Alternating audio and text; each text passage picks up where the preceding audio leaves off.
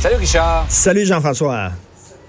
je disais aux gens tout à l'heure, euh, nos téléspectateurs, téléspectatrices, euh, prenez du sommeil en fin de semaine parce que lundi soir, vous allez vous coucher tard. et ça va être du coude à coude. Ça va être extrêmement serré au Québec et partout au pays. Écoute, ça va être extrêmement serré. On dit que la soirée électorale peut se terminer, quoi, à minuit, une heure du matin, les derniers résultats.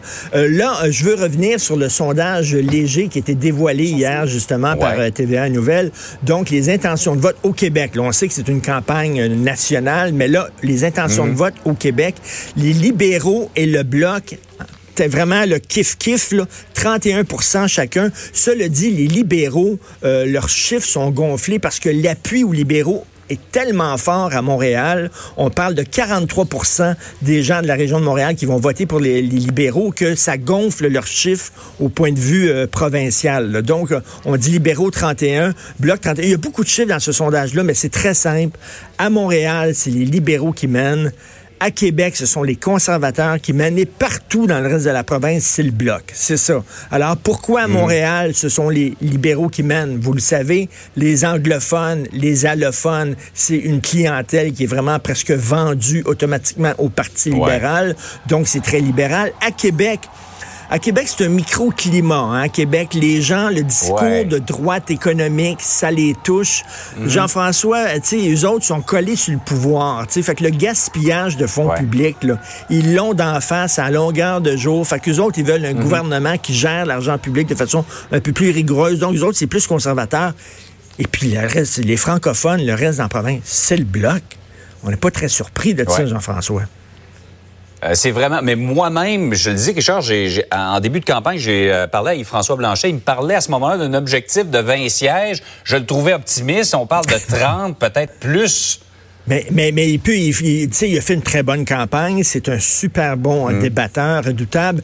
Mais écoute, il doit remercier aussi toute l'élite médiatique canadienne-anglaise qui ont cogner vraiment régulièrement sur la loi 21, puis les méchants québécois, puis racistes, xénophobes et tout ça. Et moi, j'ai l'impression qu'il y a une montée de lait au Québec en disant on est écœuré de ce discours-là. Mm. Puis écoute, c'est comme on fait ça, là. les francophones font ça au reste du Canada là, en disant on veut rien savoir, mêlez-vous de vos affaires. Donc, il y a quelque chose de très émotif dans le vote euh, au bloc. Mais le fait que les libéraux et les conservateurs le soient au, à l'échelle nationale soient nés à nez, ça montre à quel point les deux sont faibles. Hein? C'est-à-dire, Justin Trudeau, il est dans les cordes, il n'arrive pas, il a le genou à terre, et Andrew Scheer, il n'arrive pas à, faire une knock technique, il soigne dans le vide et tout ça.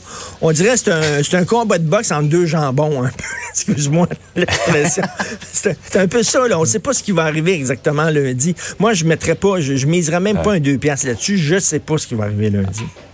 Ah, tout peut arriver. C'est une soirée excitante, en tout cas, ça c'est certain. Richard, par ailleurs, on reproche souvent à Donald Trump bon, de, faire euh, du pouvoir une affaire personnelle, s'entourer des membres de la famille. Ben là, il vient de décider que le prochain sommet du G7, c'est à son club de golf que ça va se tenir. Il avait, il avait abordé cette question-là au dernier G7 en disant la prochaine fois, on va faire ça chez nous, mais littéralement chez nous, pas dans son pays, mais chez eux.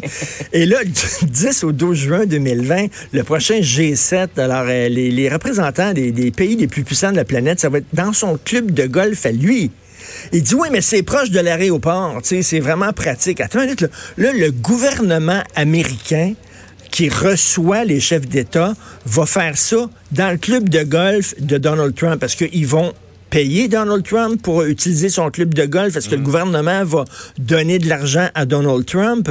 Écoute, c'est quand même hallucinant. Et là, tu avais une situation totalement absurde où tu as, les, les porte-paroles de la Trump Organization, qui est sa, sa, sa business, qui mm-hmm. remercie Donald Trump des avoir choisis en disant nous sommes extrêmement honorés à la Trump Organization que Donald Trump ait choisi l'entreprise Donald Trump.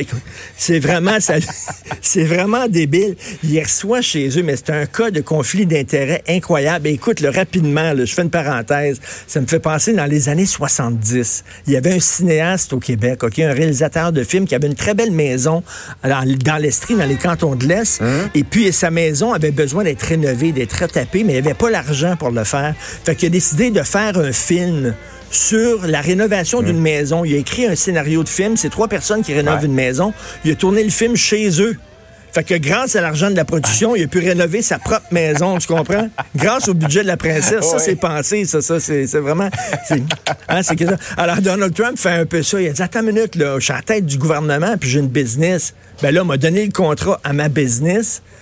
C'est vraiment incroyable. Chaque jour avec Donald Trump, c'est une surprise. Jack in the box. On ne sait jamais ce qui va sortir. Donc là, c'est dans son club de golf. Il y a le rigolfeur à Québec aussi qui était libre. Dans Laval, dans de Laval. Je dirais c'est un plan. C'est ben, un bon plan B. C'est un bon plan B. On n'est pas à le recevoir au motel, euh, au motel Siesta. ils vont le recevoir. Bref, bon week-end. Il faut se reposer ce week-end parce que lundi, ça va tout être une journée.